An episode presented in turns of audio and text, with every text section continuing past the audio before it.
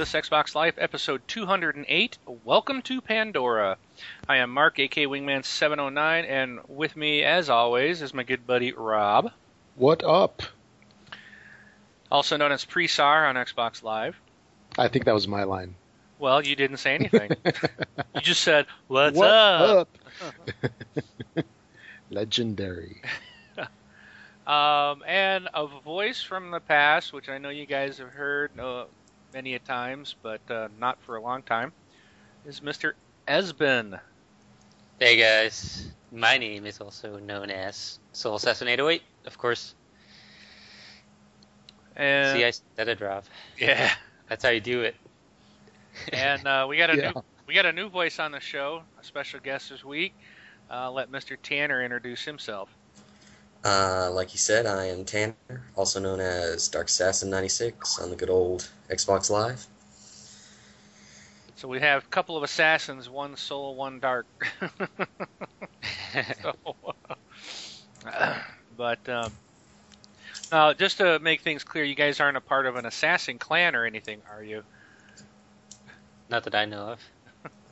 Oh, I, If I- you know, Not that you can divulge. I- if I tell you, I'll have to kill you. Yeah, that's what I thought. Okay, don't tell me. So, Tanner, welcome to the show. Um, why don't we start off with you this week, and you can tell us a little bit about what you've been playing this week. Alrighty, well, the uh, main thing I've been playing is um, the original Mass Effect. I finally went and picked that one up, so it's a good game, as many people have said, so I'm just white noise at this point. but, uh, so it's shorter than I thought, but I've heard the next two are longer, and I haven't even finished it, and I've already ordered the next two. So, it was that good. Um, and then I played some Max Payne 3. I finished, well, I didn't finish that, but I got bored of it and sent it back. I got almost done. But uh, that is also a good game. Um, and I've been playing Mark of the Ninja, which is a really good game. It just didn't get a whole lot of hype. Um, it's on the Xbox Live Arcade. And if you're a fan of stealth or any sort of stealth, then you should go pick it up. It's made by the Shank guys, so it looks great and it plays great. So that's all you need to know. Cool. And I think we got a we got another. We're going to hear from another community member later on in the show about this game as he called in a review. So just just between that and yours, uh, it sounds like it's definitely a worthy title to check out. So Yeah, yeah, it was worth it. So it was worth fifteen bucks, I would say. So all right, anything else that you've been playing this week? uh, not that I can think of. Mobile games, PC, even other Uh, platforms. There, I've been playing the Great Big War game on the iPhone, but that's uh, the only other thing. So All right. How about you, Soul? I know you've been Um, gaming. Yeah, I have. I'm still on my vacation, my last day, so. Um, past week, I've been playing Battlefield 3, of course. Uh, new DLC came out for that. Um, I'll go into that later on. Uh, I was played some Forza 4, still grinding away on in the campaign, trying to finish all those races. I finally got my um, finally got my level 50 for the um, the manufacturer thing. Oh, for the um, like the cars. There's like yeah, there's one there's one achievement where you need to be level 50 with a with one manufacturer, just with a certain manufacturer. You need to get to level 50 with it. And That- I finally got that today. It took me forever to do that. That's a grind. Yeah, and I'm still not done with the campaign. I'm still, I'm still at I think around 72% with the campaign now, and I don't even I don't even want to know how many hours I spend on that. So I've been grinding away on that just when I was bored. Um, played some regular Borderlands. You know, just just I saw a bunch of stuff for Borderlands 2, and I felt like playing Borderlands, so started playing that a little bit some Trials Evolution. Um, I've been amazed with the stuff that people make in that game. it's just crazy. I've played Tetris in it now. I've played Pac-Man in it. It's just it's crazy. It's almost it's almost like you just if you'd buy Trials Evolution by itself, you could play dozens of games, if not more. Um, and I've played a bunch of DayZ, um, which is actually a PC game.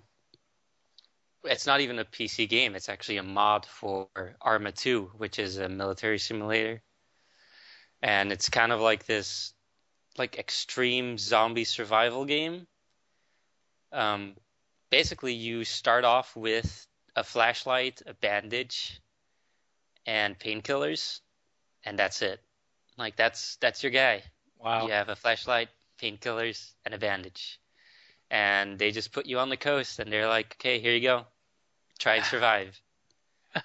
and it's it's that's it. You gotta go around, loot buildings, try and find weapons, and of course there's other people, other survivors running around and they can be friendly if they want to, or most likely they'll try and hunt you down and take whatever you have. So you've got zombies and other players to you know take into account when running around.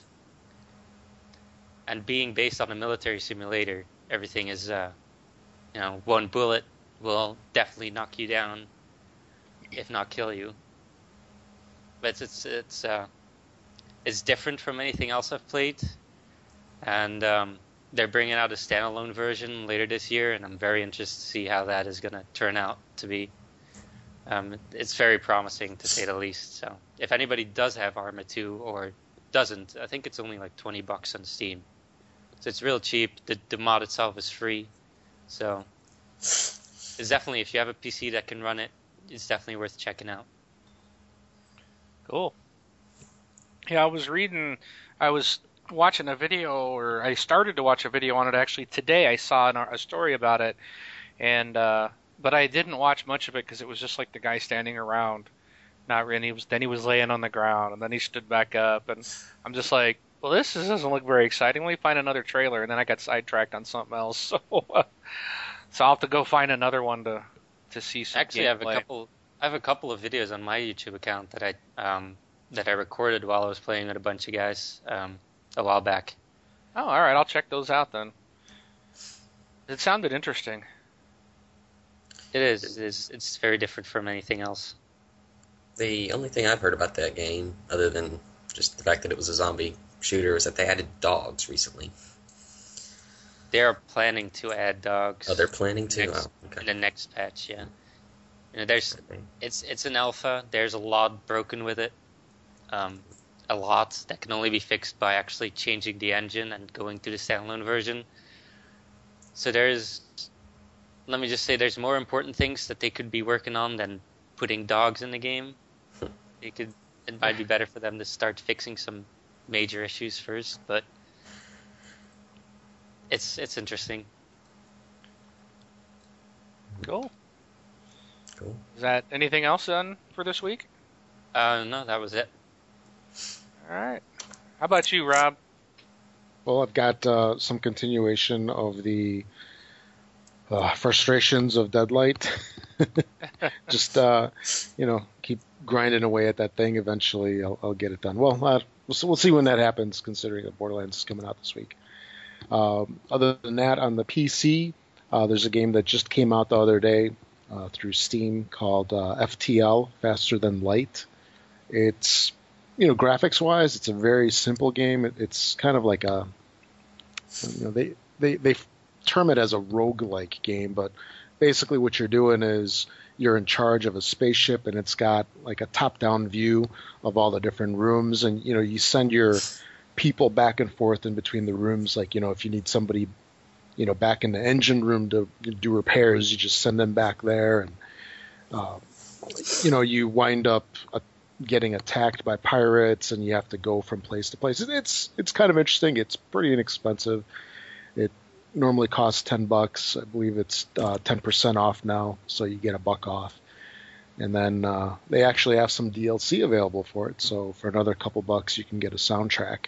But it's a nice little diversion. You don't need a whole lot of horsepower to run this thing on a computer. So even if you got something a couple years old, it's uh, you know it'll run on your machine Um, other than that, haven't been doing a whole lot of gaming. I did pick up something very cool uh, for the board gaming side that I thought I would mention, because I know a lot of people are Star Wars fans, and uh, a company called Fantasy Flight Games came out with an X-wing miniatures game this week, and surprisingly, it's actually available outside of the hobby store market, and you can actually find it at most local targets already although uh, they don't have any of the expansions. So what this thing is is you get these little miniature in the base game in the core set.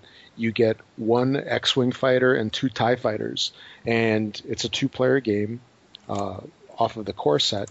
And you basically have dogfights, and it's it's really cool. You you know you just play it on the table. You know, you, other than just the space, you like a three by three foot area, you really don't need much else, and it's really cool. You have different pilots.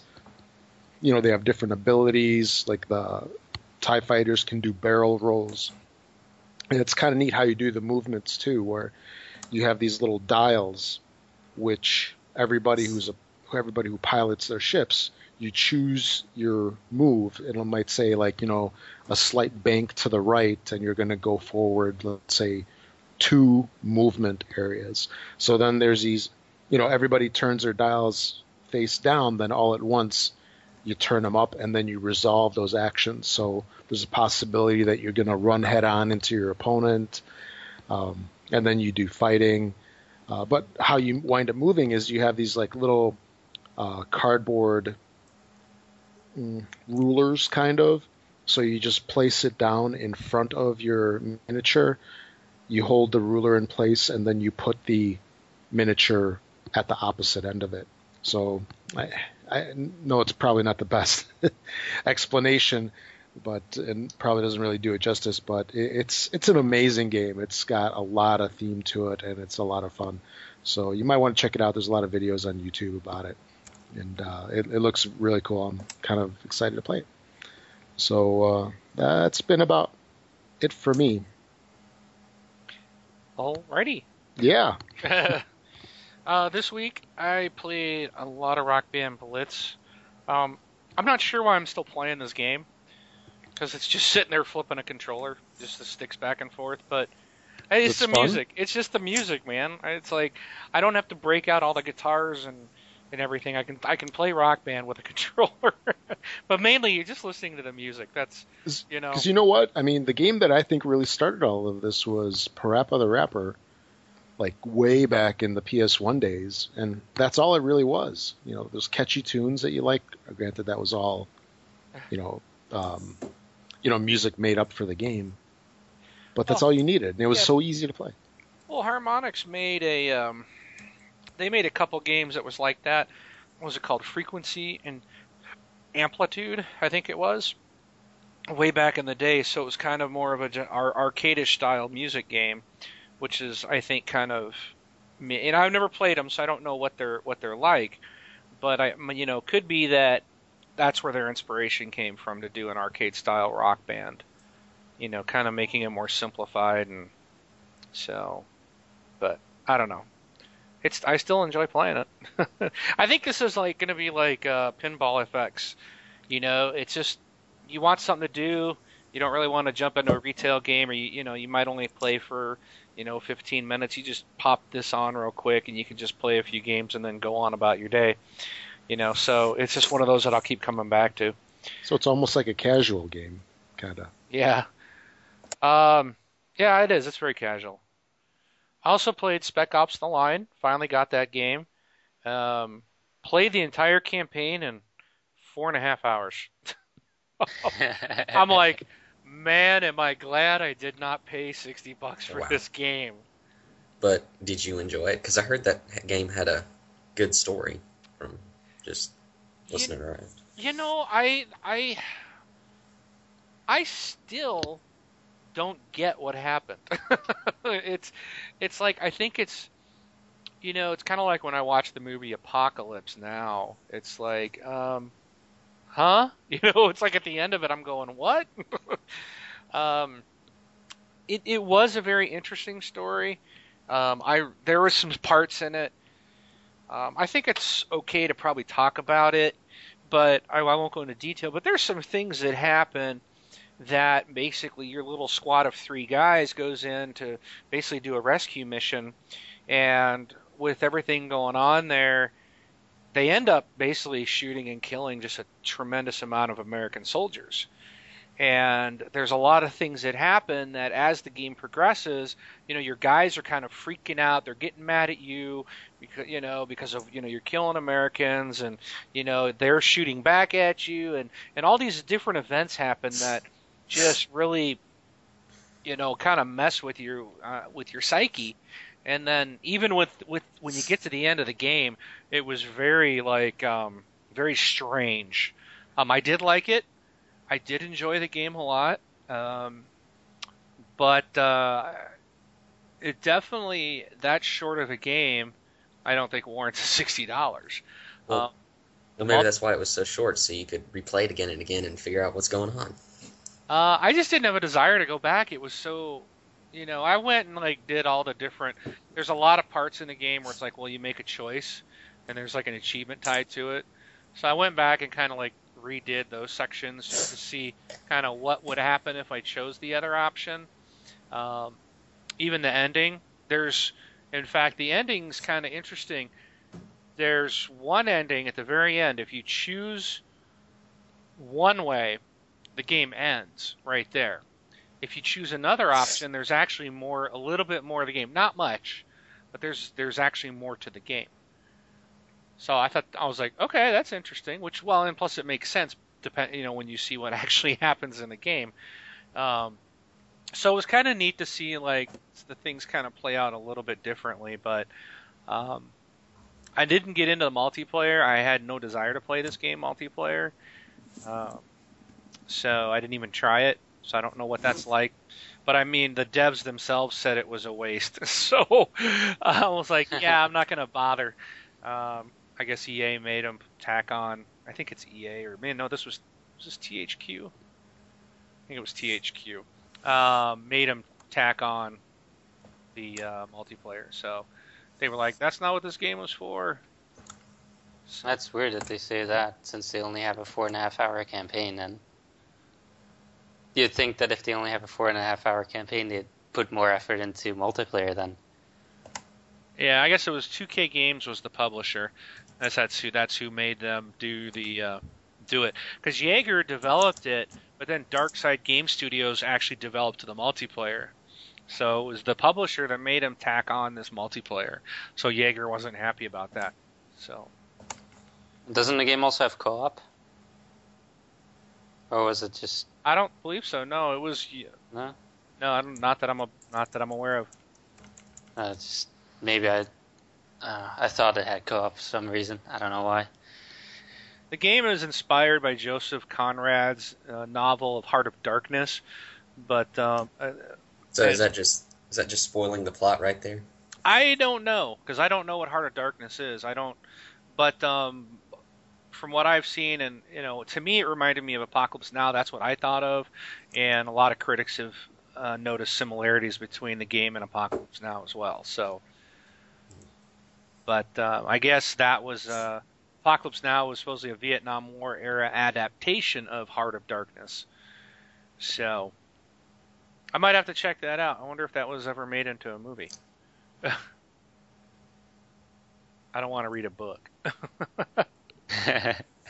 so, but anyways, that was it was good. I did enjoy it, um, but uh, it was a short game. And lastly, uh, I played the Expendables 2.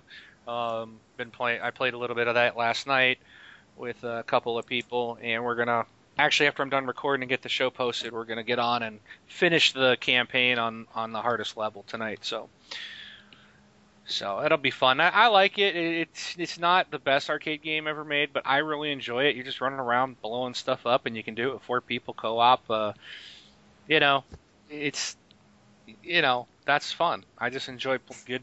If you play like Zombie Apocalypse, that's kind of what this is. It's just you know based on the movie. So, but it's that top-down shooter. You control the guy. The only thing I don't like is like you control where he moves with the left stick. You control where you aim with the right stick, but you have to actually pull the trigger to shoot. instead of just pushing the right stick. You know, it's like I wish they would have not made you have to pull the trigger, but I don't know. Is that an arcade game or? Yeah, yeah, it's an arcade title. Huh. I think it's 1200 Microsoft points. So, and then I guess you can buy all the upgrades because it'll be like a serious grind to level up all the characters if you're looking at the achievements. But my understanding is you can actually purchase like Oh, there's like a shortcut thing. yeah, I th- that's what I've heard. So I'm like, Hmm. I'm not buying it, but let me. I'll pull it up here real quick just to. Is it published by EA? It is published by nobody. Um, let's see. Page two, published by Ubisoft, developed by Zootfly. Because I know EA does that with a lot of their titles. They give like shortcut bundles, like pay us money and you get everything in the game. Yeah, so like 80 Microsoft points gives you Barney Ross's full upgrade. Uh, 240 Microsoft points gives you full access and upgrade. So that might be all. That might. I think that upgrades everybody. So it's Hmm. like you buy three for 240, or you buy the pack. Or well, there's four of them, so it would be 32, 320 Microsoft points. You buy them individually, or you can save yourself a dollar and buy uh, all four for three bucks. So. That way you can pay them so you don't even have to play the game. Yeah, exactly. And you get all those achievements just by so it's just buying achievements. I guess that's that's easier than playing a game. Yeah. so, but uh, it's a fun game. So hopefully we'll finish the hardcore run tonight. We only got like the last part to do, the last chapter. So, all right. So that's it for what we've been playing. I guess we'll run on and jump into our topics this week. We actually don't have a lot of topics, but what we do have a lot of are new releases coming out this week. I was shocked to see how many retail games are coming out this week. But um, to start off with, I want to discuss a little bit of what Microsoft is working on. Um, I want to read an article that I was. I might want to read the whole thing, but you, are, are you guys all familiar with Star Trek: The Next Generation and, and the holodeck technology? Yep. Yes. Yeah, something like that. well this this thing that Microsoft's working on, I've heard the name the holodeck kind of tied into this. But Microsoft has applied for a patent for an immersive display experience. And according to the application filed with the US Patent and Trademark Office, Microsoft is seeking to make gaming more realistic by moving displays to multiple surfaces and it's a process that appears to involve some version of the Kinect sensor. Now, this the application was first filed on March of March 2nd of 2011 and made public by the Patent Office earlier this past week, and it refers to an immersive display experience with a display environment that includes a primary display like your television and a peripheral image that would seemingly be projected onto the environment around you. The application also mentions a peripheral input configured to receive depth input from a depth camera, likely referring to Kinect. Um, so, user enjoyment of video games and related media experiences can be increased by making the gaming experience more realistic, the application reads. Previous attempts to make the experience more realistic have included switching from two dimensional to three dimensional animation techniques, increasing the resolution of some graphics, blah, blah, blah more natural controllers, you know, your body and stuff like they did with the Kinect. But the document goes on to describe that video games are commonly delivered by high quality, high resolution display, but that the media experience is bounded by the bezel of the display.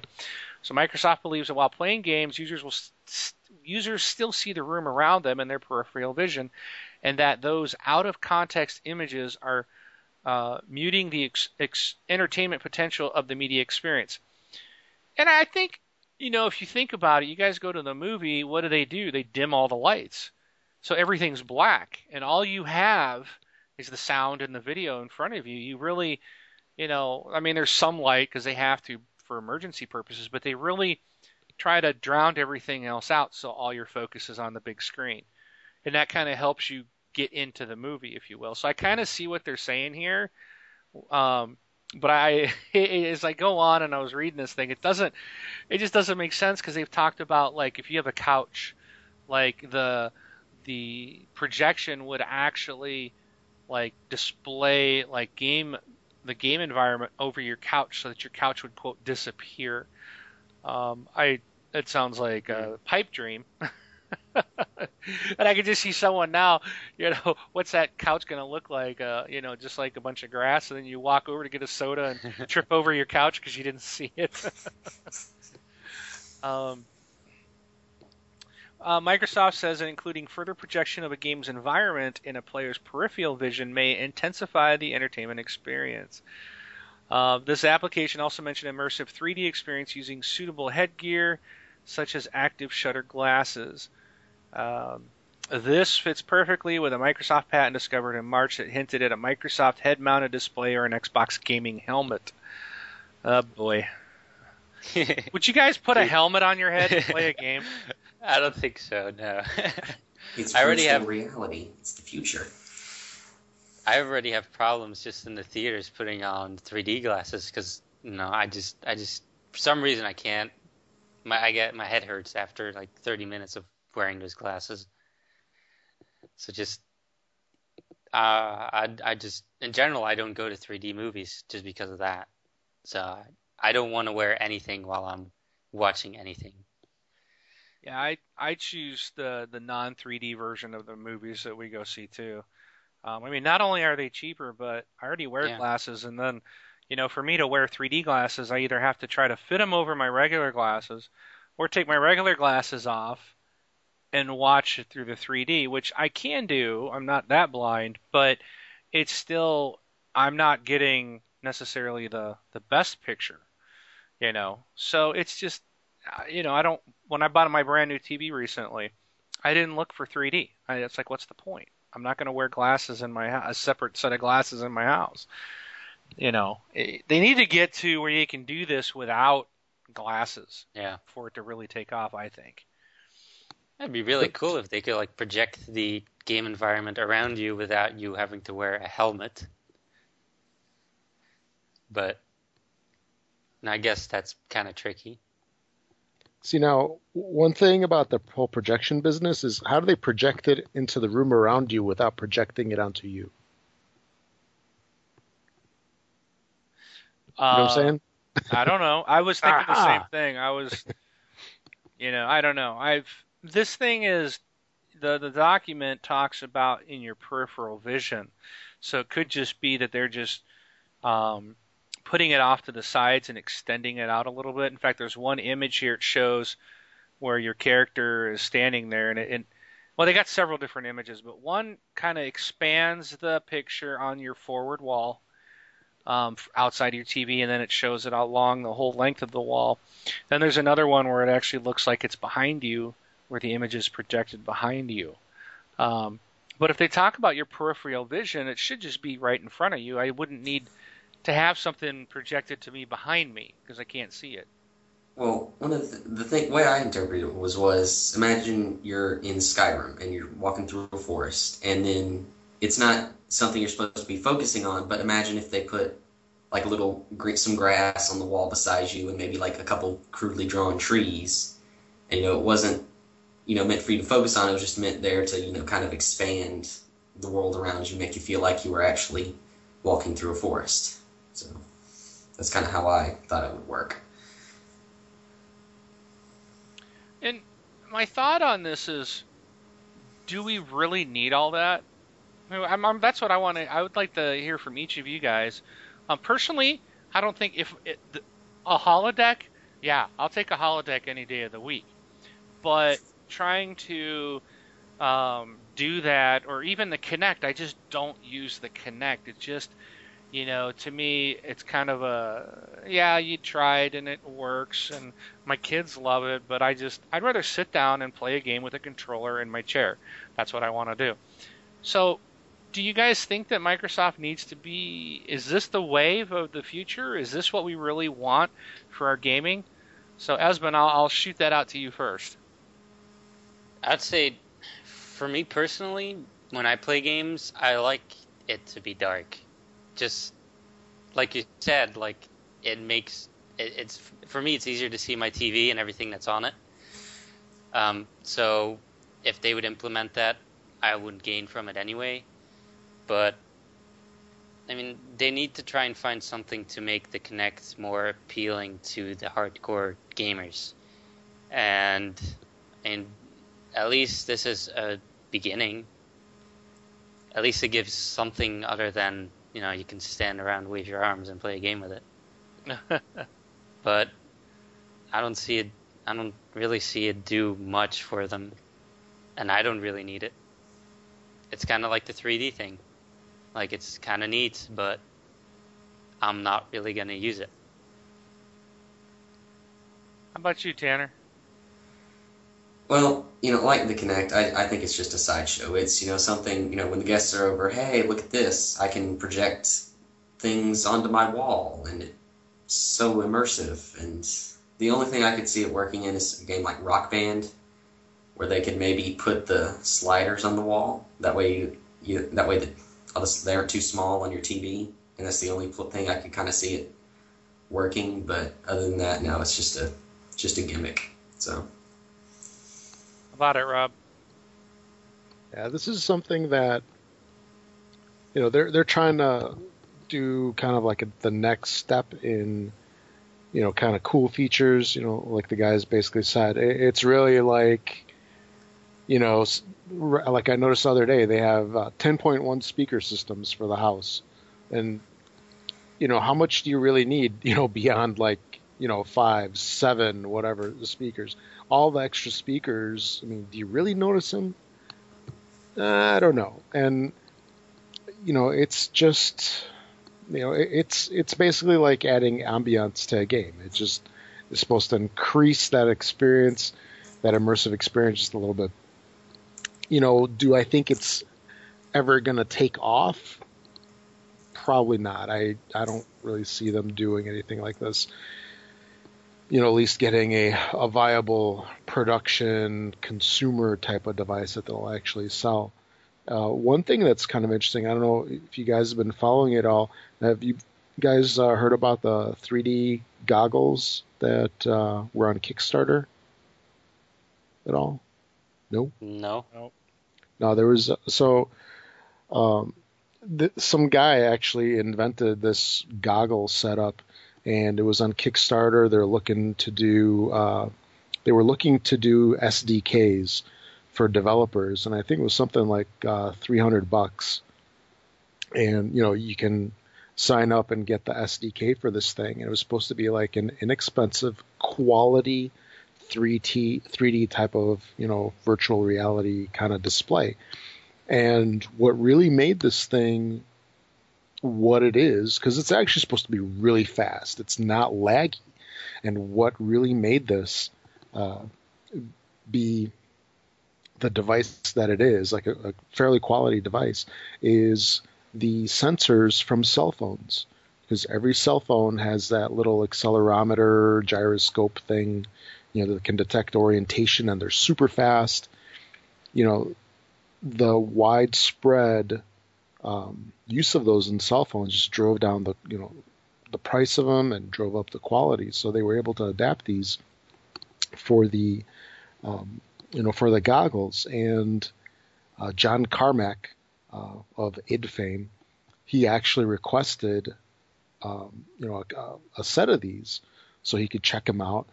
And he got a copy of them, and he used the SDK as it was. And in a day, he adapted. I think it was Doom I think it was might have been the original. I'm not sure, but he adapted Doom like instantly, and it's supposed to play pretty good. So, you know, I see, unfortunately, you know, a head-mounted kind of stuff, uh, you know, taking off before anything like this, room-wise, ever takes off. And in, you know, I, I talked about this briefly a couple of shows ago, where there's that, um, there's a book, Ready Player One and in that book, the people wore these like head mounted like laser things. it's a laser type of display where it actually shot the stuff straight into your eye. And that's how people were able to see things. I mean, I could see that happening before, like, you know, throwing a display up onto your sofa and, you know, the pictures of Aunt Mabel and and what else in the house. But you know, I guess time will tell really which way it goes. I I do like the fact that they're going in this kind of way different direction. Yeah. And that they're experimenting, and I think a lot of things will come out of this, um, even if we don't see the full implementation of it. But so I do like that they're, you know, stretching it and thinking outside the box, and, and I gotta give kudos to Microsoft for that. Yeah, this is like something that came out of a think tank. Yeah. You know. Yeah. And they patented it. And it'll probably never see the light of day, but it's something that you know they're putting money into and trying and seeing what comes out of it. You never know what uh, kind of cool technology will come out of it, but or who they can sue ten years from now, or who can sue them. yeah, that's what it'll be. So, but all right, I think. Uh, any other comments on holodeck in our bedrooms or in our living rooms? Alrighty. I guess we'll turn it over to Esmond for his Battlefield review. Hey, you you typed down, you wrote down something else. Yeah, but you know that's okay. yeah. So last Tuesday, the new Battlefield DLC came out for people that play on the PC and Xbox 360 and have premium. Um, people without premium will still have to wait another two weeks, or I guess one week from now. Um, and with that also came out a patch because Dice always brings out a patch with the um, with the DLCs. And you know, I kind of just wanted to give like my general opinion of the the the map pack and the patch, and also you know when pat when Dice patches something, they break something. It's um, an old habit they can't seem to break. So I, will I'll shed light on that. I'll give some tips um, on you know, the new vehicles that came out. So the DLC that came out was Armored Kill. Um, basically, that's just means big giant battlefield maps um, with lots lots of vehicles. And they introduced some new vehicles like the tank destroyer, the mobile artillery, and the AC-130. Um, with the implementation of the AC-130 and all those new vehicles, it kind of became a problem for them to balance rush, because probably as most of you know, uh, the game mode rush in Battlefield 3 is where you've got an attacking side and a defending side, and the attacking side has to blow up the MCOMs of the defending side. Now, the problem comes when you give the attacking side four tanks um, and an AC-130 and a jet, and you give the defending side one jet. Ah. It kind of becomes unbalanced at that point. and that's the major problem that basically is that you know Battlefield players are now stuck with is that rush on these new maps is pretty much impossible for the defenders because as soon as you spawn, you could either get spawn killed by a tank, by a jet, or by the AC-130. And the AC-130 spawns back every 60 seconds. So even if you take it down, it only takes 60 seconds for it to come back. Wow. It, you know, I, I played a couple of rounds of Rush, and you know, on the defending side, you go like one and 30, and on when you're attacking, you go 30 and one. So you know, eventually it balances out your kill death ratio, but well, it's there pretty you, much there's your balance. You just said the game's balanced. You just gotta wait till you're on the other team. I guess, yeah, I guess that's the idea with uh, with that. Um, but you know, aside from the problem with the uh, the rush game mode, um, they also added tank superiority, which is basically you've got one flag in the middle of a map, um, a buttload of tanks on the Russian and the American side, and just go out with the tanks and you know have a blast and try and capture the one point. Um, it's fun, you know. It's it's something different, kind of like the gun game and the close quarters DLC, just something different from the regular game mode that you're used to. Which of course is Conquest. Um, I've heard people say that the maps are too big on Conquest. I don't think they are. Um, they are big compared to the other maps, and it's mostly vehicle combat. It'll be, it's you don't really see people jumping out of vehicles and fighting that often in the new maps. It's mostly vehicle combat. But you know, the maps are cool. There's a snow map, um, which wasn't in Battlefield 3 yet. Um, there is, uh, you know, desert. We've had that a lot. Uh, there's there's a new one of those. Uh, in total, there's four new maps. There's a night one as well, and there's a, a nice green grassy one in there as well. Um, I've taken a personal liking to the mobile artillery, which is a new vehicle. Um, which actually I found out today that if you shoot the mobile artillery and press start and look on your minimap, you'll actually see where your rockets are hitting on the map. So that's a good tip if you want to you know, learn how to shoot the mobile artillery a little bit better. You can kind of use that to see where your your rockets are actually hitting. Um, see anything else? Another thing that I've heard going around is the Russian helicopter has been made a little bit too strong. Because it's supposed to be that the Russian and the American helicopters are identical. Now, basically, they're just different skins to make the game balanced. Now, it seems that the Russian gunner seat can disable the American helicopter in nine shots, and the American helicopter gunner takes 15 to take down the Russian one, which can lead to a lot of imbalance and you know when helicopters go head to head.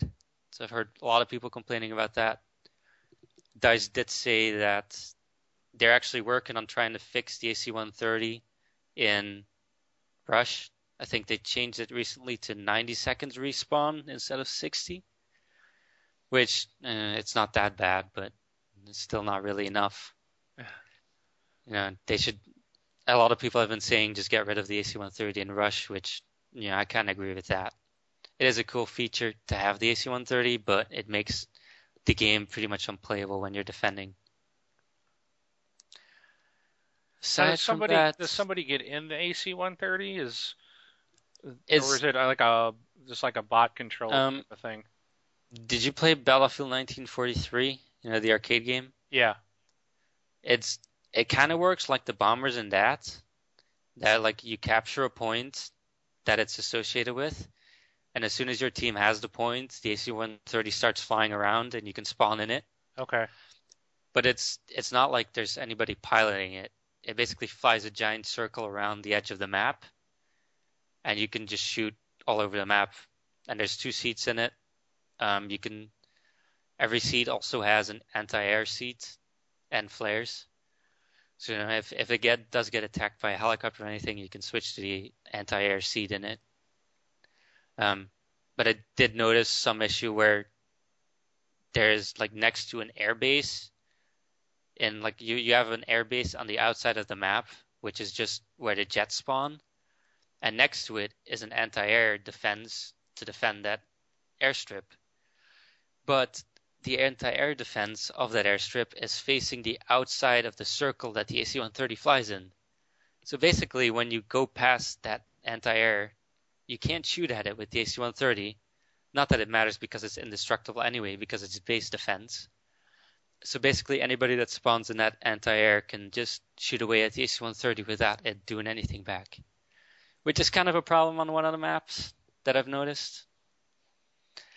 Um, so you know, all in all, it's basically you know more battlefields and more of what I'm used to. You know, dice fixes some things, they break it, they break some other stuff. That's it's what they do. You know, it's there's not really much more to say about it. You know, if you you know, most people that really are into Battlefield will have premium and will be able to play this now. Um, if not, if you didn't like close quarters, if it wasn't really your thing, um, and you're more into the big maps, you know, this will definitely suit your playing style, and uh, it's it's definitely a good good add-on for Battlefield. All right. Well, I'm sure knowing Dice, they'll get it resolved here pretty quick. Well, Mm-hmm. Hopefully. no, the next DLC is in December, so. Oh, that's when they'll fix it. Yeah, that's when they'll fix it. then they'll probably. break something with the new DLC. Yeah, they always do. All right. Well, I guess we'll see. Maybe they'll fix it ahead of time and surprise you guys. That'd be nice. That would be nice. They could take care of the community. Ah, for once, that would be change. I know if we can handle that. I'm trying real hard, Esmond, to be nice tonight. so You know, I'm, I'm I'm admitting that you know Dice is not the perfect uh, developer. and And see, they I could, I could jump all over that, but I'm not. Out of respect for those that really like the game, I'm being nice. now everybody's got their problems for sure. Um, it it stinks, especially for a game like Battlefield 3 that you know just got a lot of fans and a lot of people are playing it. It just stinks when they put something out new that everybody's excited about, then all of a sudden it breaks and makes the game just so unenjoyable. That's just no fun. Yeah, know what? The one big problem that I saw is that you know I I myself I have some uh, experience with you know QA testing of games, and I thought like after I saw how broken Rush was and you know they broke a couple other things, I thought like okay I'll just go to these credits of Armored Kill and see how many QA testers they have. Now I counted the Dice QA testers, which was 27, and then even if you take the EA QA testers with that, it brings it up to like a total of 100. Now, like a hun- testing such a big DLC for such a big game, because I think the game is now at like 11 million sales. With 100 QA testers, you're not gonna find everything, and I think that's you know one of their big problems is they're not doing any public beta or any closed beta. They're just not testing these patches and these DLCs enough. Yeah, and especially in the Battlefield community, well, any kind of any shooter community gaming, you get it in the hands of the public, and they can break something and find a bug within an hour that you know a hundred QA testers just never saw in weeks of testing. So Yeah, that, that's exactly what happens every time they release a patch, unfortunately. yeah, so well, that said, here are you are you still you're uh you bought the Battlefield Premium, right? Yes, So, I do have it. Now, do you do you regret it, or are you glad you bought it? No, no. You know, I I like the DLC. It's unfortunate that there's problems, but you know, and that's what that's was really to be expected of it. Um, but they're they're not major ones, especially since I play Conquest more than anything anyway. Um, so for me, you know, Battlefield Premium is just another, you know, you know, one of those DLC passes. There's not much more to it. You know, they give you some some small extra things, but you know, in the, the grand scheme of things, it's just a DLC pass. Yeah, and if you if you like playing Battlefield, if you enjoy it, if you're gonna pretty much buy all the DLC anyway, you get a discount in the end. So you know, it's it's worth it for me. Okay. Cool. Well, anybody else got any questions for Esben on the DLC or Battlefield in general? Because he's the man to ask, that's for sure.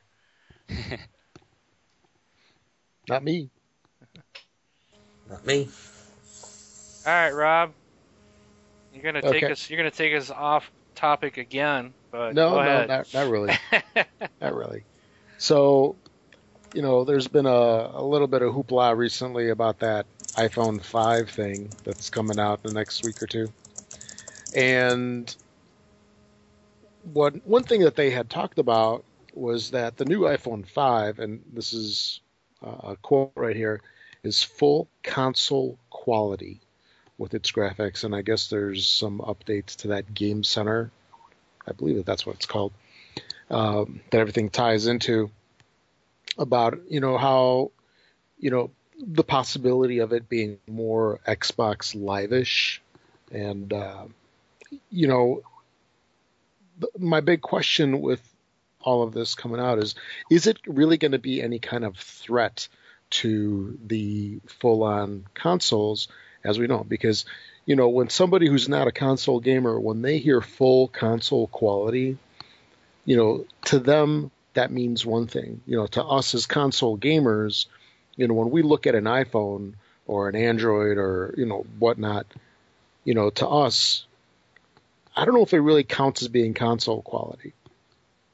But do you guys think that with phones, you know, not even necessarily the iPhone 5, with phones in general just getting so good and being able to play, you know, full 3D graphics, you know, like racers, flying sims, and so forth, with them being able to do those as well as they do, is it going to be any kind of threat to, um, you know, our Xboxes and PlayStations, where a lot of the people that are kind of on the fringe of the hobby might not be getting consoles in the future just because they're going to be stuck on their mobile platform. You know, what do you guys think? Is is this going to do anything to diminish uh, the consoles at all? Well, you know, I think if you look at us, you know, most of us, the hardcore gamers, you know, we we have both. Right. We usually have a phone that we play on, you know, some small games while we're we're traveling or you know stuff like that. And then when we get home, we use our we use our Xbox or PS3s. I think the the phones might take some sales away from you know the the Nintendo consoles just because there's a lot of parents maybe that buy those you know the Wii or the Wii U for their kids. You know maybe you know the iPhone 5 is cooler than the new Wii U for them. And you know for instead of getting a Wii U they get an iPhone 5 because isn't it the same price now? What I think they just re- recently released the price for the Wii U. I think the lowest is three hundred dollars. And the iPhone 5 is like also three hundred dollars with a two-year plan. So you know they're basically, yeah. you know, they're basically the same price. Yeah. And know, I could really, I could see the iPhone 5 take sales away from the Wii U. It's it's different for it's very different for us, but you know, for for just a you know a kid that wants to just play some games and not even you know not the Call of Duties or you know the the big blockbuster games. Does it really matter? Yeah, so like the people that are more casual gamers, you know, that might play their browser games or, you know, like you said, yeah. uh, you know, I think uh, like the more for the more casual gamers, I don't think it really matters if they play the game on an iPhone or, or on a on a console. I don't think those people are buying consoles anyways. I, I really don't. But, I think the Facebook people, the mobile gamers, they're just playing it because it's there. It was on a. They bought the phone because they needed a phone or they wanted a smartphone, and they just found, you know, because things like Angry Birds, you know, everybody plays it, but that's because it's like, well, you have to have an iPhone because that's what everybody has. Well, you have to play Angry Birds because that's what everybody plays. Do you know what I mean? It's like, it's almost like if you're playing a Facebook game, you, you got to play Farmville. You know, it's it's what everybody else is doing. It's just like people are like sheep, you know. Um, and I don't think that this really, I don't think it really would impact the consoles because they, those things still can't come close. Yeah, they might look good graphic wise, but that's because it's a tiny little screen.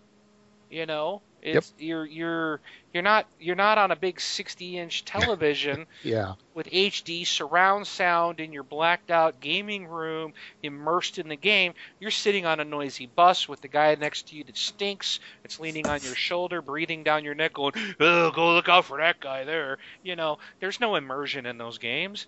That's just something to pass time for the next five or ten minutes. So I I don't think that they will.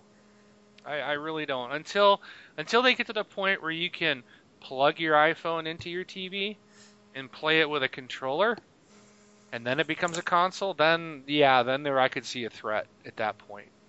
But not can you that. can you do that with iPhones? Not to my knowledge, not with mine. Because I know on Androids you can hook them up to HDMI, so you can get the the screen on on the big screen. I don't know. Um, what's the for what's uses that beyond gaming? Um, just curious. How you yeah, gonna video or photo? You know, show, showing some videos that you have on your phone. Yeah, photos you have on, your yeah. phone on the big screen.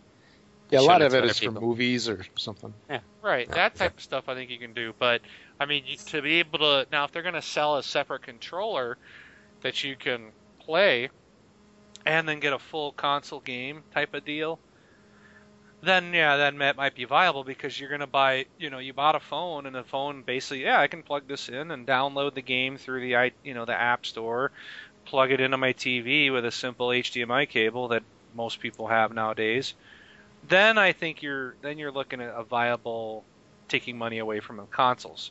Yeah. Till that point, no way, because you still playing it, playing those games on a console are hard, or on a on a phone are hard, man. Oh, for sure. You know, unless you're doing like a Angry Birds or something like that, Fruit it's Ninja. yeah, Fruit Ninja. You know, a, a mindlessly sweeping thing that doesn't require precision aiming like Battlefield does. You know, I, I'm just thinking, how awesome would it be where you're like in a big shootout? You know, like if, if you could get it up on the big screen and you know there was some kind of controller, you're in this big shootout. You know, you're you're trying to fight for your life, and then you, this pop up comes up. It blocks the screen. It says 10% battery. Plug in your charger. or Soul Assassin calling. Yeah. I mean, that's the problem. Your games could be interrupted by a text message, by an email, by a phone call. Oh, You know, true. Yeah. it's just talk about getting away from the immersion of it. You know, that's yeah. Unless you could turn all that stuff off for a while. Yeah. You know, don't notify me of a phone call. Yeah, so it, it sounds like all of us are kind of on the same page here, where that it's really more marketing to sell more phones Yep. than it is any kind of threat to us as uh, Agreed. big time gamers. Okay, awesome. All right. Yeah, nice try, Rob. Thanks, buddy. All right, Tanner, I know you got something you want to talk about today. All right. Um, I came across an article while I was just, and it was um, on IGN, and it gave me pause for thought and think about a question that I've had for a while, and I wanted to pose it to y'all. And let me just read the, res- res- the article. Um, it's basically saying that Microsoft has all but confirmed a Halo 7, 8, and 9. Wow. Yes, but they haven't really confirmed. It's they bought the domains. They bought they officially licensed them Halo 7, 8, and 9. It doesn't mean they've confirmed it. It just means that no one else can. So, but um, but anyway, it gave and they've already but they've already confirmed Halo 4, 5, and 6.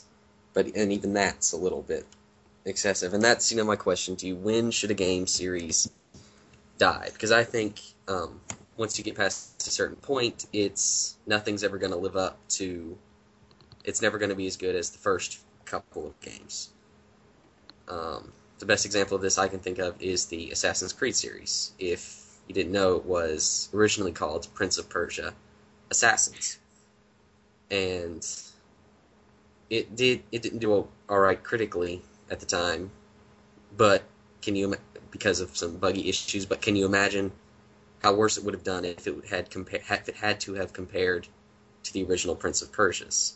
Because you would have had tacked on that if it was just called Prince of Persia Assassins.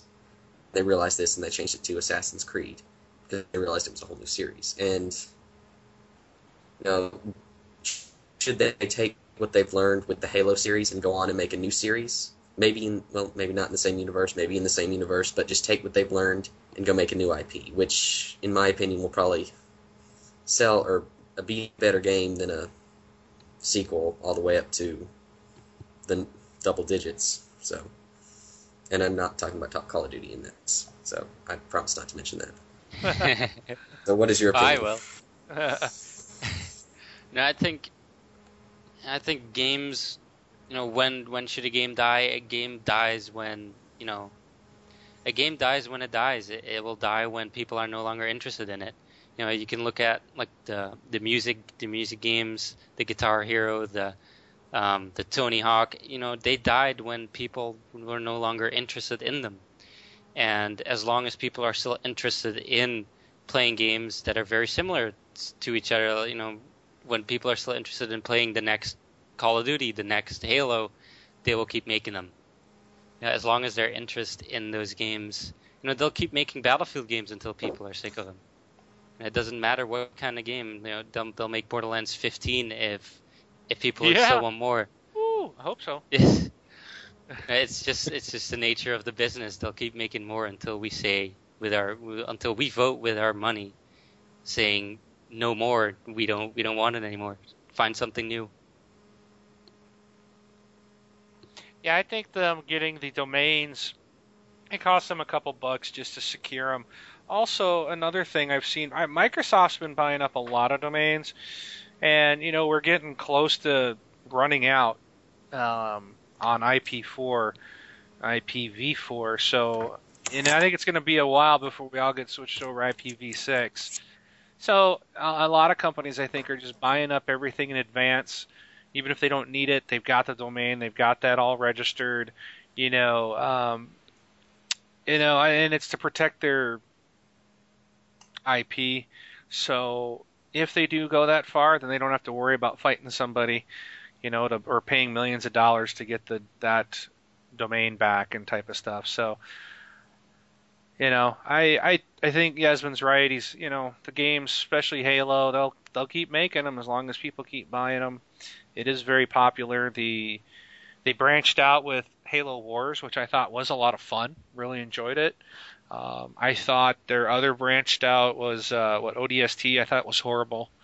Uh, I did not like that one at all.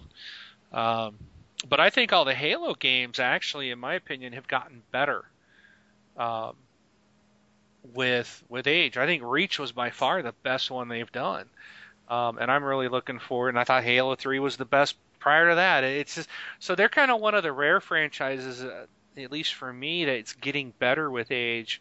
Um, and I think as long as they keep a tight grip of the franchise and they're careful with it and they don't do the Call of Duty route where you're getting one every year, I think that they could sustain that that franchise long into the future. Um, just like we're seeing with Assassin's Creed was mentioned. Uh, Assassin's Creed 3 is coming out, but it's really what the fifth game, um, and they've all been pretty successful. Um, I didn't care for Revelations, though. I'll say that much. was that Um, the latest one? yeah, the last Yeah, one they it did was- was really the. I think that was the letdown for me. Um, the whole there was let's, there was still a let's- little change in between. You know, there's the last two games. There was still a little change in between them. no. Well, there was actually a lot in Uh. Revelations because they added the like They just weren't the right changes. RTS, like they threw that RTS game in the middle of it. Like you know, you're defending the um, Yeah, the guild or the the whatever they were calling it. Uh, you know, there's the assassin's towers. hideout, and it's like, oh, let's let's add, let's do this like RTS game. You know, kind of a weird, uh, zombified RTS Tower thing. defense. Yeah, it, and it's like that just didn't work for me. And then the whole thing with Desmond's memories, that was like I felt like I was playing some kind of bad version of Portal. Um, I didn't even go through them because it was just I didn't want to play a puzzle game.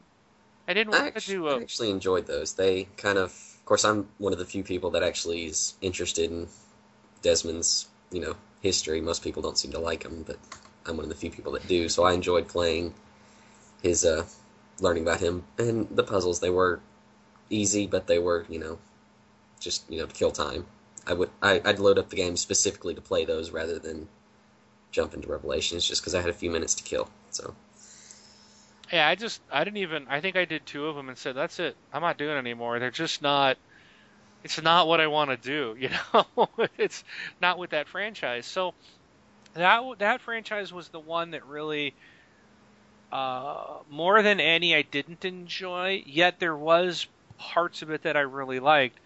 Um there was some great like I think that was the one where he was down like going down into a, a tunnel or a cave and he's and you're you're running along and you're timed. You're trying to get through the thing in a set time. And i think he was going down into one of the tombs or something. Um, but the the whole visual style and, and, and everything they did with that was really good. I really enjoyed that part of it. But um, but i do think assassin's creed 3 is going to kind of i'm hoping that it gets rid of some of that stuff gets back to what we really like. But it'll be interesting to see because, um, you know, colonial America did not have skyscrapers. You know, what are we going to be climbing up on? We don't, you know, it'll be the the cities just. I can't imagine them being like anything as vast and, and expanse as what we've seen. So it'll be curious to see how Yeah, that well, works. now we've got trees that have been growing for thousands of years. So I don't I don't know. If they have those in the game, but that would be interesting to climb a really Yeah. tall tree.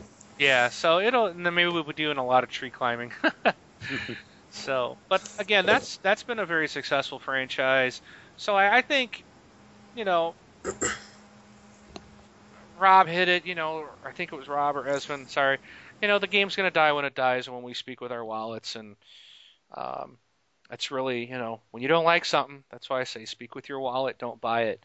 That's that's the only way you can make a statement. Doing an online petition means nothing. They don't care about that if they're still spelling, selling 10 million copies of something. So if you're, if you're upset at a developer, a publisher, or something, don't buy their game. so And that's ultimately what it comes down to. So,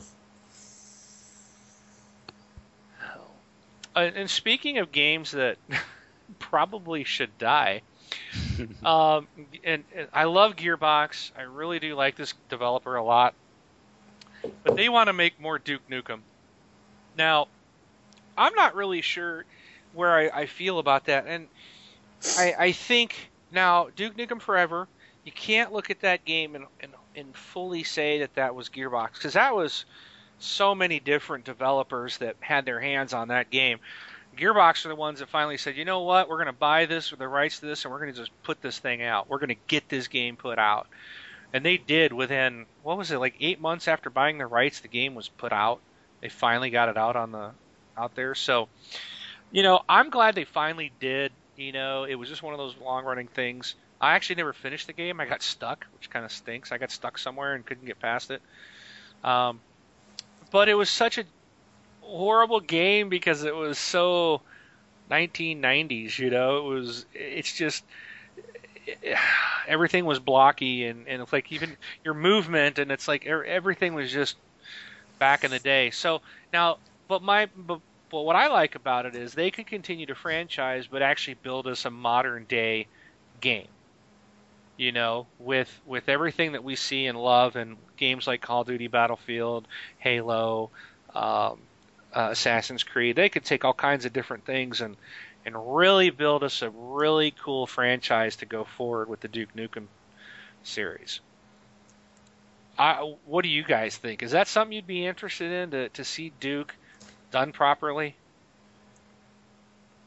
I mean, if you look at if you look at how they, you know, Gearbox obviously may also makes Borderlands, and you know, if you played Borderlands, the first one, you know, they have a great sense of humor. They know how to make something funny. Um, they can, you know, if they want to, and they spend the- time on it, which I'm sure they will, um, because you know, from the the interviews that I have seen. Um, especially the the president uh, of Gearbox, Randy. You know, he he deeply cares for the Duke Nukem brand. Um, you know, he was one of the one of the very one of the people that worked on the very first Duke Nukem. You know, he was there from the beginning. So you know, I think that he will make sure that you know whatever they do next with Duke Nukem will be something that you know is is fits to the age that we are in right now, the time that we are in right now you know the, the gameplay will be up to date you know what people will expect um, same with the visuals same with like the writing and the story.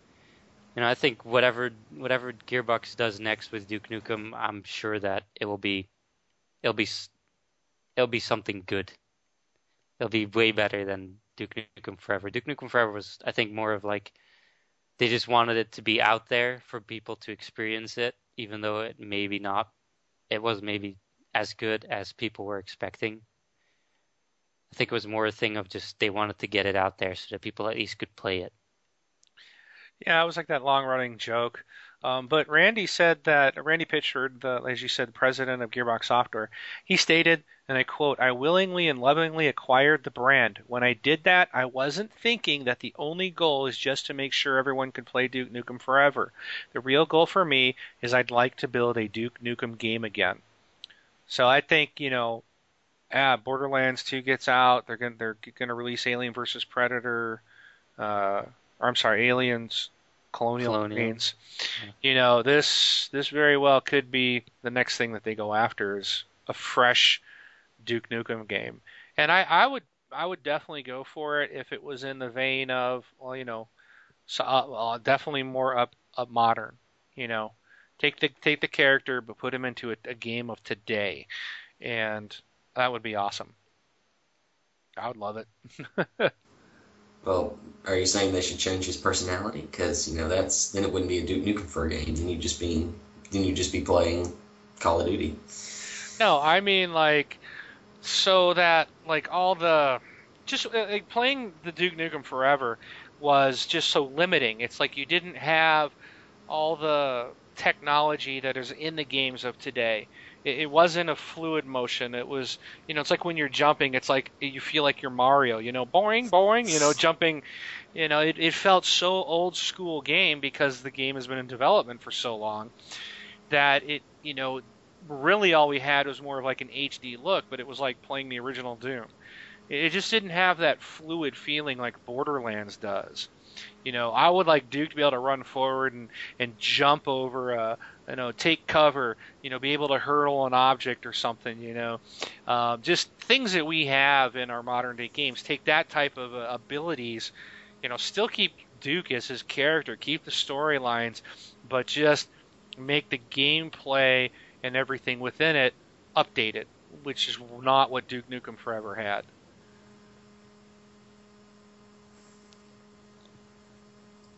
So I think we'll see more. I think we're to definitely get more based on what uh, Randy Pitchford said.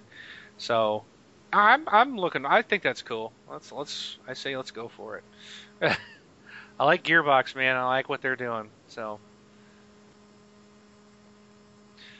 Right, Rob, what you got? Okay. So there was an interview with uh, Frank Gibeau. Gibeau. Uh, not really sure how to say that, but, but uh, he's uh, the I guess the labels manager of EA, and this was a little bit over a week ago, where he basically said that EA's stance on things is basically that new IP should really come out in the or is typically coming out in the first 24 months of the life cycle of a console, and that everything after that is basically to do sequels. So, you know, with something like the, you know the Xbox 360, where we're going on what year seven now. Mm-hmm. Is that about right? So, if this holds, you know, 100% true, that means that what in 2005 and six is predominantly when the new intellectual property comes out, or you know the new um, franchises whatnot come out, and then everything else is going to be, you know, you know, Gears of War two and three and four, etc. And this late in the cycle of the consoles, it really doesn't make sense to put that out. So they're really focusing. They've got a couple of franchises in the works, new ones at least, that are in the works for the next generation.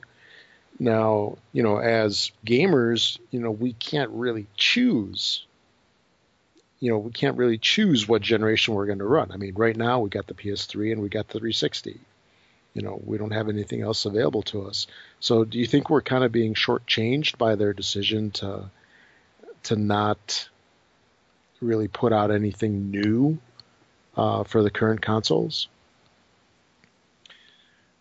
I I think it's kind of stupid. I mean, even if the new console comes out the end of 2013 okay, you're still well over a year away from that.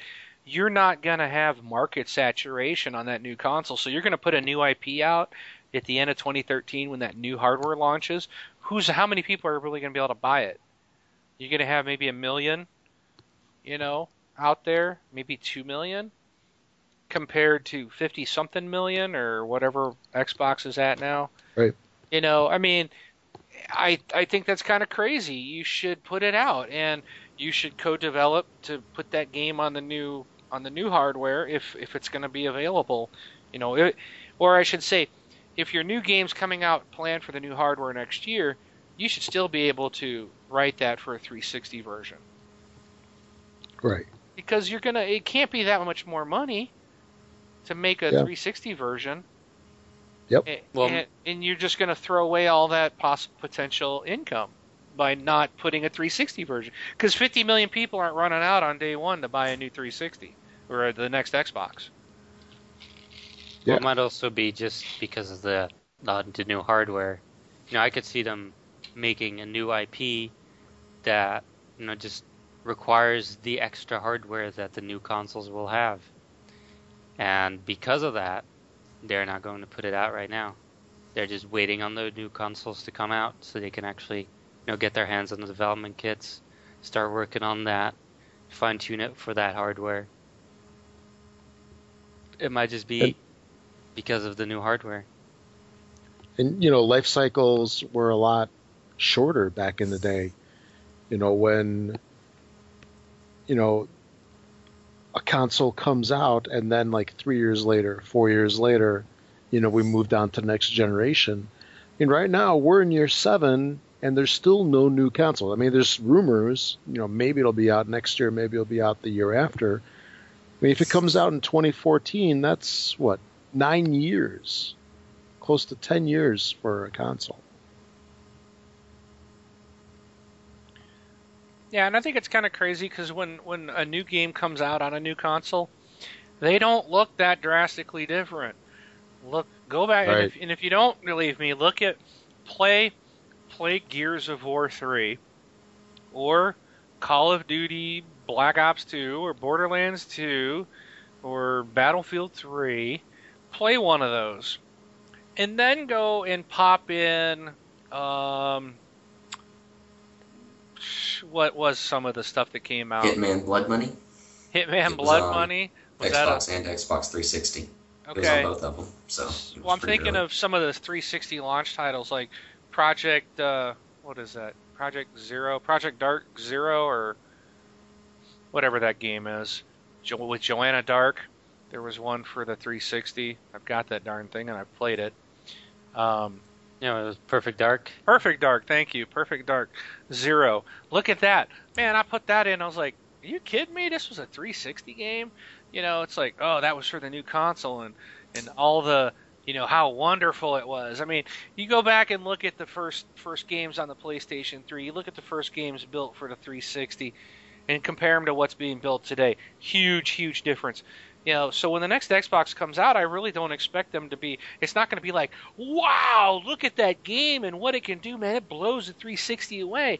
People are going to be like, well, that don't look any different.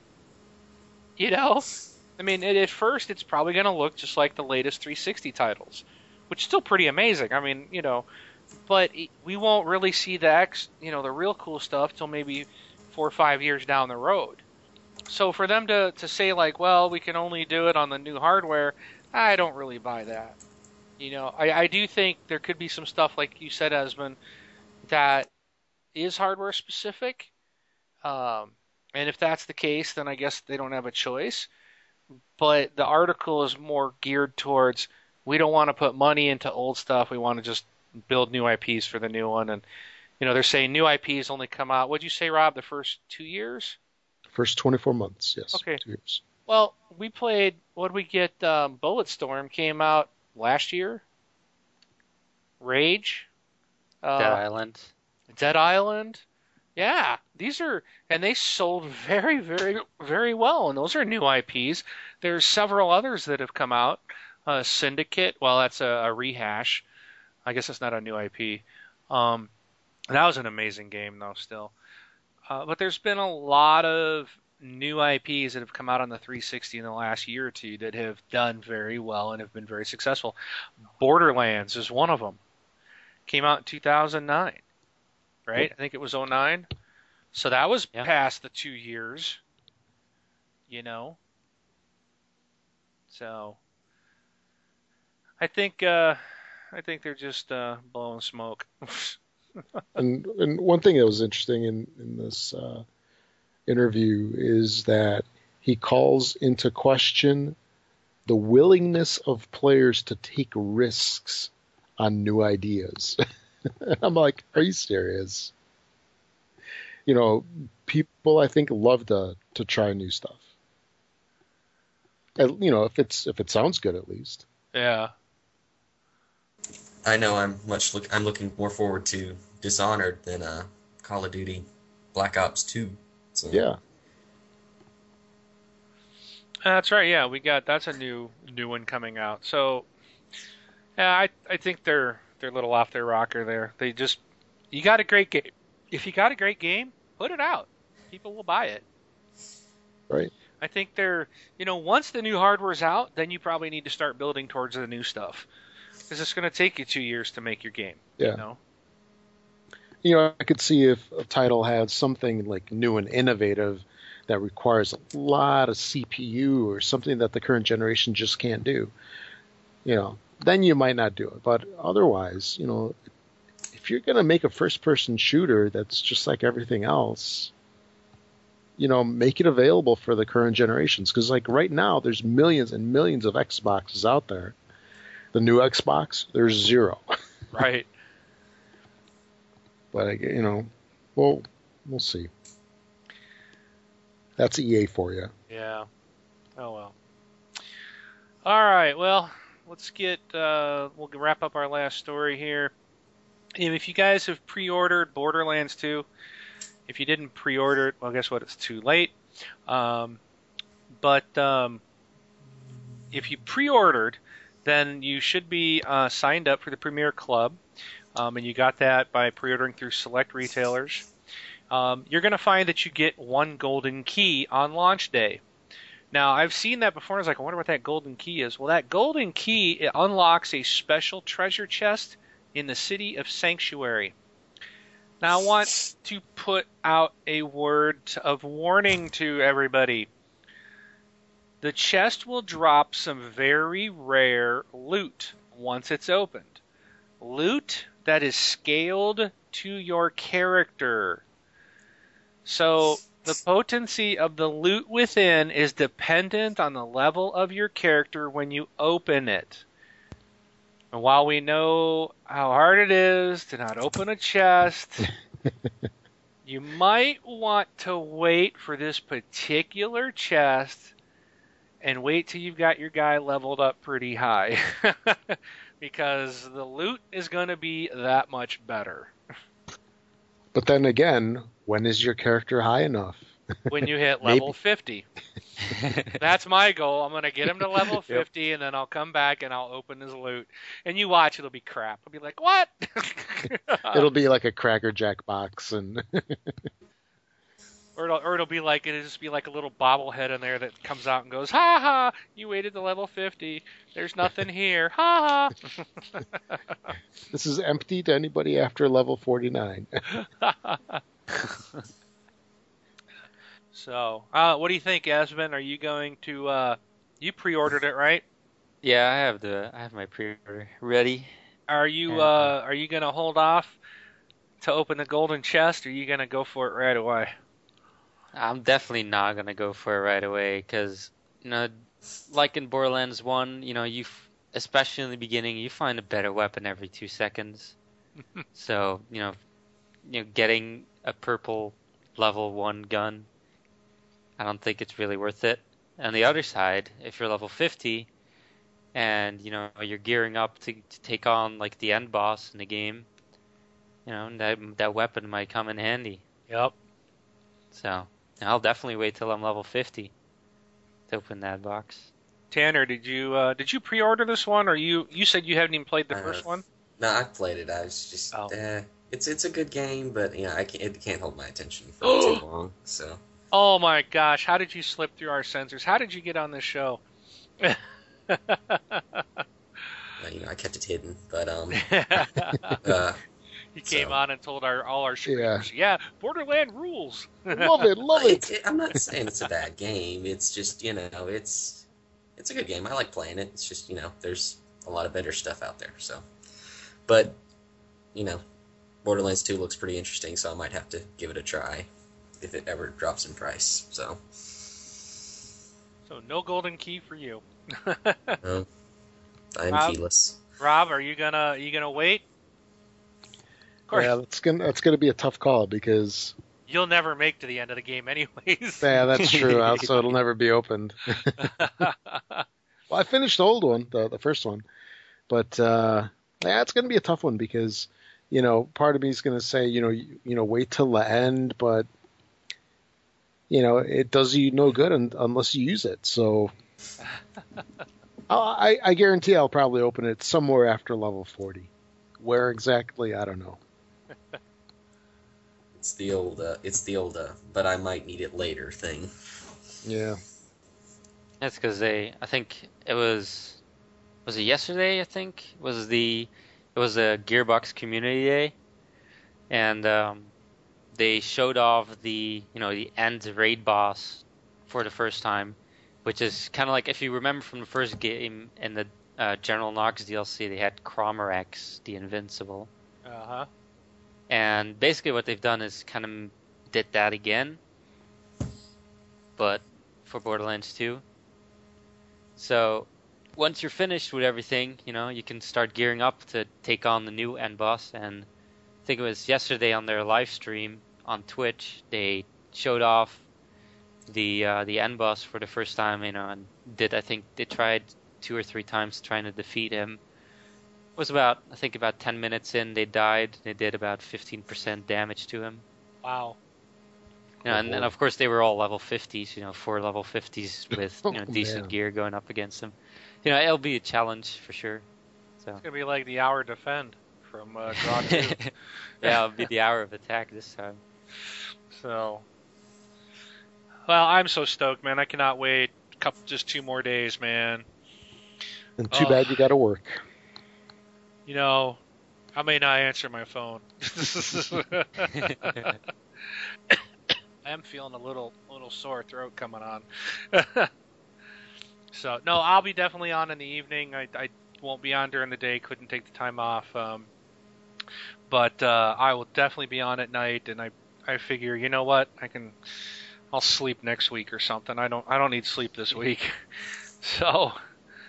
Um, I'll be all over that. Rob, are you going to be on and are you going to be on live to play it? Um, I'll be connected, but Are you going to want to go about it yourself or yeah, probably. All right. Then I won't invite you on a Tuesday night when I'm You can invite me, and we You won't can- play together. You can you can listen to us talk about how awesome it is. yeah. Oh, it's so cool. Sucks to be in Europe. and then you'll you'll get it on Friday and you'll be like, "Come on guys, let's play." And we'll be like, "Dude, we, we already it. we're done with that, man. We moved on." I I fit level 50 to twice already. All right, and there's a lot that's going to come out this week. So there's a lot of other options to play other than Borderlands 2. So uh, what I'd like to do is, um, I know Tanner, you got the list. Um, so if you want to take the first one here, and then Soul, you take the next, and then Rob, and then me, and then we'll we'll come back and recycle the same same way. Alrighty then, the first game is Street Fighter 25th Anniversary Collector's Edition Super Ultimates Extreme Tekken Super by Capcom. So it's commemorating 25 years of the most popular video game franchise of all, franchises of all time, the Street Fighter 25th Anniversary Collector's Edition Collector's Set. As the collection edition, edition. Uh, is created by, as a celebration and tribute to its fans. The limited edition set is individually numbered and jam packed with Street Fighter games, video, art, music, and exclusive collectibles. The items are housed in a specially created chest complete with a certificate of authenticity. Um, Man. is this the special edition or is this the This is the the whole collection. whole- It's ah, that's why it's hundred and fifty dollars. expensive? Oh yeah, it is. So the second one is the F1 2012 by Warner Home Video Games. Is that actually the official title of that? no, no, no. This is just no. It's just uh, F1, F1 2012. 2012. That was the uh, yeah. It's That's a- what I thought. So you know, I have you know, as you might guess, it is the uh, 2012 Formula One game. Um, let's see, they've they've added the um, the new circuit of the Americas in the game, uh, located in Austin, Texas. Um, and of course, you, you know you'll be able to drive most of the uh, Formula One circuits. Uh, you know the old ones like Silverstone, um, and like Germany's Hockenheim Ring will be in there as well. Um, you know, Formula One driving. It's a racing game. Formula One cars. I don't know if there's much more to say about it. It's it's pretty from what I've saw from what I've seen from the last year's game. It is pretty realistic. So it's kind of like a simulator. Um, so if you're into Formula One racing, this week you can get your new Formula One game. Okay. And also coming out is Kinect Sports Ultimate uh, by Microsoft for a mere 50 bucks, I guess, which is cheaper than 150. Uh, this one here is going to include 13 sports, which are uh, basketball, uh, American football, and then football for the rest of the world, also known as soccer in the U.S., uh, bowling, beach volleyball, table tennis. That's ping pong, right? Yes. Isn't it? Yeah. Uh, boxing, golf, tennis, skiing, darts, and baseball. Uh, there's going to be some additional content, which includes five game add ons. And uh, it's going to include voice control, which will let you do fun and exciting things like hike the ball in the football games, change clubs uh, in golf, and call an objection in tennis. Sounds like fun. Yeah, this is essentially Kinect Sports 1 and 2 combined Yeah. with all the bonus packs and stuff. So, Or That's- ultimated. yeah, so it's actually It's a really ultimate. good price if you Yeah. don't have either of the other two. So, um, and here's the one I know you guys are all going to want Harley Pasternak's Hollywood Workout. This is 30 bucks, so hey, not only get a good workout, it's only $30. Uh, this workout will give you direct access to the workout program that Hollywood celebrities use to get in shape. Harley Pasternak himself is your own personal trainer who will help you reach your goals with his signature five factor fitness program. This is a renowned fitness and nutrition expert and best selling author, people. How can you pass on this game? I never heard of him, so. He is responsible for getting many of. Well, that's because you're not in shape. Responsible for getting many of Hollywood's most recognized stars into the best shape of their lives. And you're also not a Hollywood star, so. Yeah. His scientifically proven, scientifically proven, Wow. I mind you, five factor approach balances fitness and diet in one easy to manage program that can reveal the A list physique in all of us. And I mean, the list of features is just mind blowing. I just, I'm not even going to go through them because it would just make the rest of the show just seem pathetic. So just note this is the title you want on Tuesday Harley Pasternak's Hollywood Workout. You can even use your own weights. Ooh. All right. So, so basically, he tells you work out more and eat more better. Eat more better. eat more better. Eat more but nice. Nice. hmm Okay.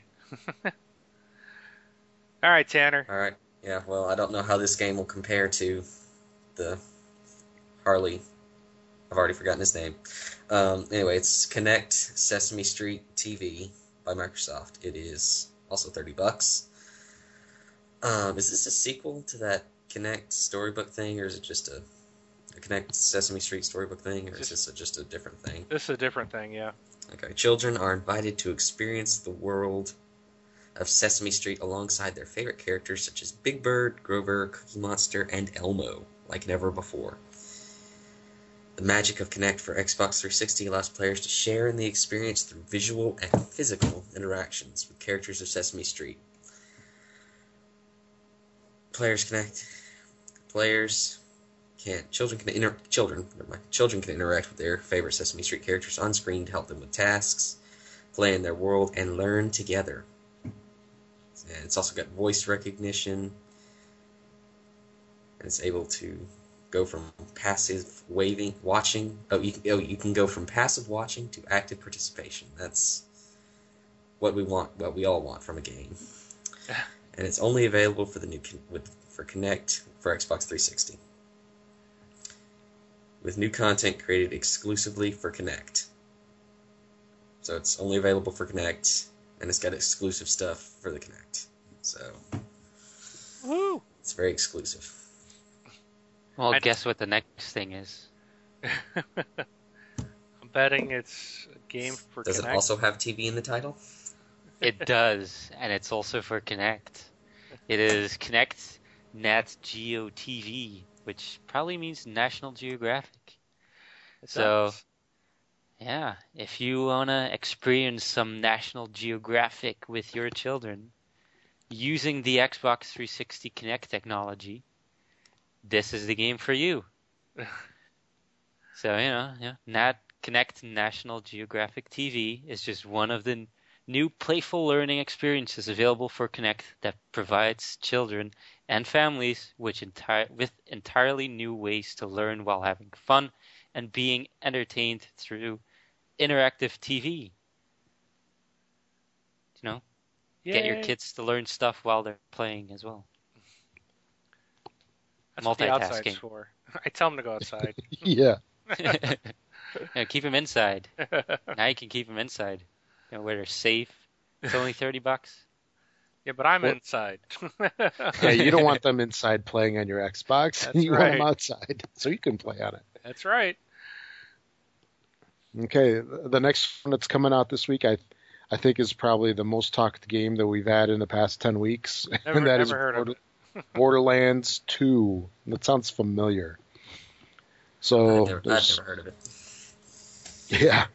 So to, to reiter- reiterate everything we've been talking about the last couple weeks, there's three versions uh, coming out uh, from the normal price to the expensive at 150 bucks for the what legendary or whatever Ultimate called. Loot Loot Edition. chest. Ultimate loot. stuff. Yeah. Did you guys see the unboxing of that? No. not yet IGN did an unboxing of it.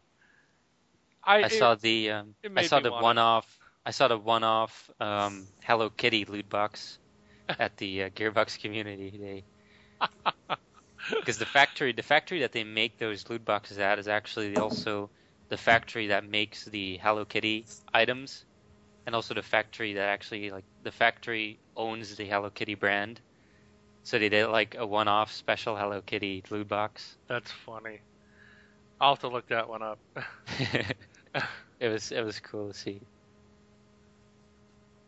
Okay, so Borderlands 2 will be sporting hopefully a lot more of the fun stuff that we liked in Borderlands 1 from back in the day, and uh, hopefully y'all got it pre-ordered, and we'll be playing it Tuesday.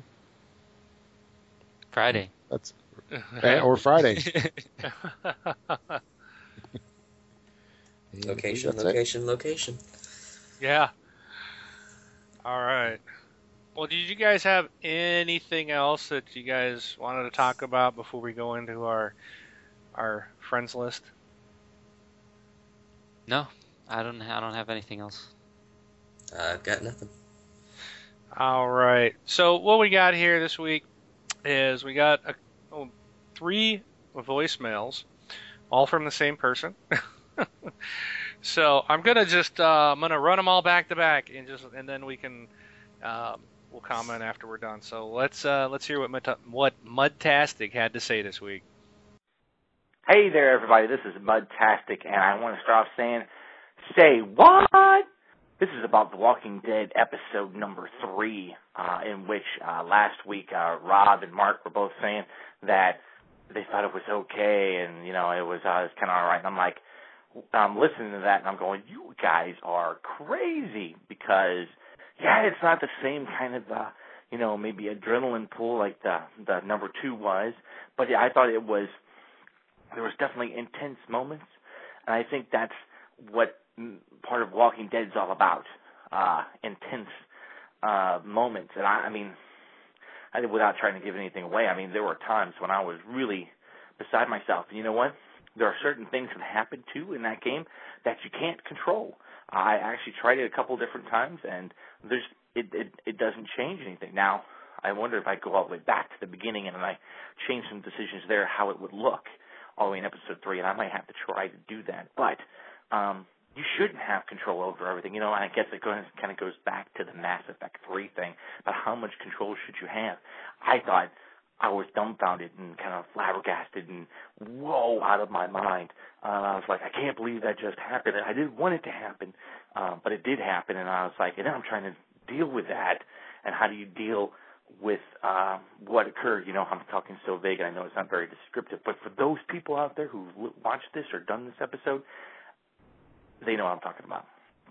So that's all I got to say on that, and I think you guys uh, just just stick it out because I, I uh, this is good. This is great stuff. You know, if this is crack, this was high grade crack um, for um, the likes of people who are really into the story and what's going on. I mean, this is all character and what's going to happen, and it makes you even more invested in the people that are that are there and, and that you're working with. At least, at least to me. So that's just my two cents on that. Bye. Hey everybody there at Xbox Live again. This is Mudtastic, and I just wanted to do a brief uh, Darksiders 2. I just finished this game on Apop- Apocalyptic, and uh, wanted to provide uh, just a little bit of feedback in case you're thinking about it or I want to pick it up later. It's a it is a good game. I really I did enjoy it. I liked the first Darksiders. So if you liked the Darksiders with War, you're gonna like Darksiders 2 with uh, Death. And there are some things that are definitely improved. It has kind of the same game mechanics where you can introduce to um, ways to get around the environments as you progress. Very Prince of Persia like, uh, where you can run along walls. You have chains that you can get to get you to other areas, or things that you can teleport through later on in the games, and then you have to go back earlier in the game because there's areas that you couldn't have accessed before, kind of Castlevania wise. Um, and uh, there's puzzles. I, I the, the environmental puzzles are a lot of fun. Um, they're not hugely complex. Darksiders had a a segment in uh, in a maze that was really confusing. Um, this doesn't have any of that. Um, there are some there are some complex ones, but when you think about it and you think about the tools that you've got, you can easily work through them. It's a good game. Uh, and, and you know, you feel like, oh wow, okay, I figured that out. I didn't need really a guide or anything to do that. Uh, there are a lot of collectibles in the game.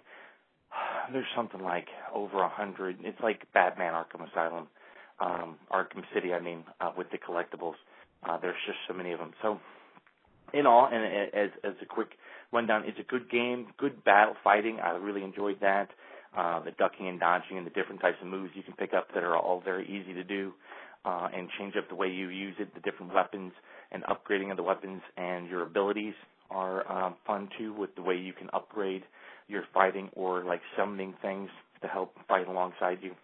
So if you're looking at a good game like that, like a puzzle, kind of, you know, it's still like Legend of Zelda, like um, Prince of Persia. This is a good game for you to uh, pick up just know that, and it's easily you can get the thousand points uh, for those people who are looking for that, but it's going to take a little time because you gotta. There's a lot of collectibles. Uh, so I'll talk to you guys later, and have a good one. Bye bye. Hello there, everybody, again, and this is Mudtastic, third time this week. Holy cow, I know. Um, today I'm calling about, or uh, right now, I feel the need, the urge that I must express myself because I am playing a game, an XBLA game called Mark of the Ninja. This is a stealth game. That is one of the best, coolest actionist stealth games. I don't know if actionist is really a word, but action-like stealth games that you can get out there. And who doesn't like ninjas? I mean, ninjas are awesome unless they're like undead ninjas. The undead ninjas would be really cool. But this Mark of the Ninja game uh, is a stealth game, but it's uh, kind of got a cartoony color style. It is side scrolling. Um, it is it has got some great gameplay mechanics. I just I can't even know where to start because you get on there and you have the ability to hide and there's it, your color changes when you're hidden in shadows versus when light covers you and you sneak up on guards and stuff and you uh, learn different maneuvers to take the guards out or you can completely sneak by them using different pieces of equipment like uh, firecrackers or smoke bombs and things like that so you can slip through. It's completely up to you how you get through a level, and levels have multiple different pathways to get through them. Whether you're climbing through vents or over trees or um, using your grappling hook to, um, you can dangle from locations and string people up. Um, it is, you know, and the story's kind of fun too. I've been enjoying the story. I'm about halfway through it, I think. Um, the achievements are all very doable. Uh, so if you're out there, you want to pick up uh, 400 points, uh, this is a great game for that too. Uh, Mark of the Ninja, I had heard about it through some other podcasts, uh, and it was great. I'm just, I'm blubbering This is uh, if you don't like normally like stealth games, you're gonna like this. This is stealth made easy.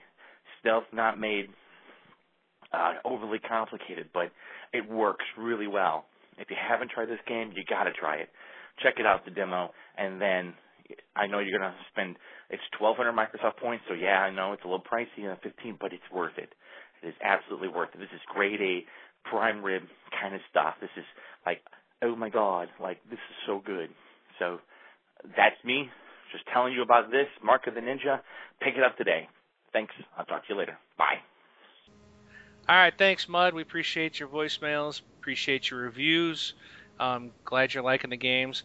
Um, and no worries, Rob and I are we're gonna stick with The Walking Dead, uh, uh, all the other episodes. We liked it. It just seemed a little different. It was just, uh, I think we were kind of just so expecting, you know, just some traumatic thing. I mean, there was some point. You made some good points. There was some things that I was like, what? No, this, especially the stuff you can't control. Um, that bothered me. Um, that was the person I liked the most that got blown away. So, um, you know, anyways, we'll keep playing, and I keep, I'm looking forward to it. And we're only like, what are we like, four weeks away from the TV show starting back up Yep. again, the new season. Yeah, somewhere, right. somewhere in October, right? I think it's Yes. October 14th, right? Yeah, something like that. So, That's when it starts up. oh, I can't wait. I can, I'm starting to see advertisements for it now. It's like, oh man, I can't wait. So, but uh, thanks for your reviews, Mud. Appreciate it. Um, and that pretty much wraps us up this week. Um, if you do listen to us on iTunes, please rate us and review us. Um, if you can give us five stars if you like us, please give us five stars. It helps us get noticed on iTunes Store.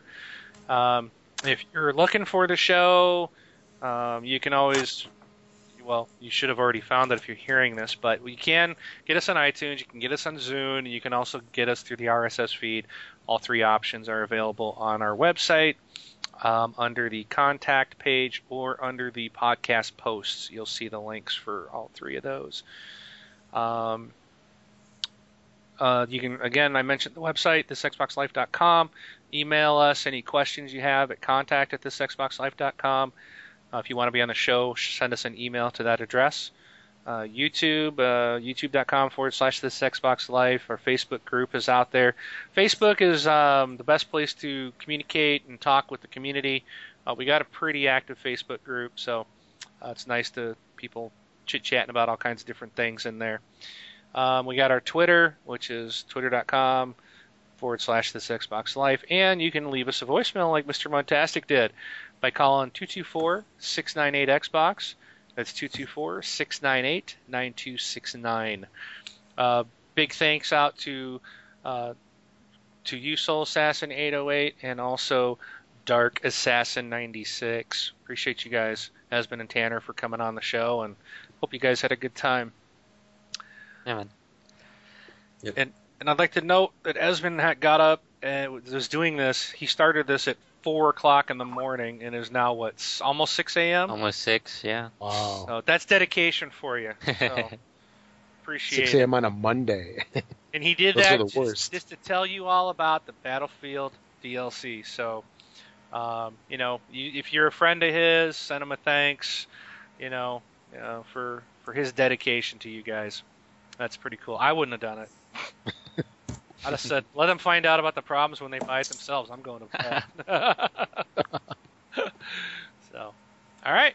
With that, I am Mark, AK Wingman 709, taking off.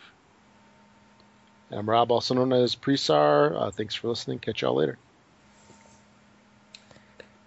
And I am Dark Assassin 96, also known as Tanner. Signing out. I'm Esben, aka Soul Assassin 808, and I'm going to bed.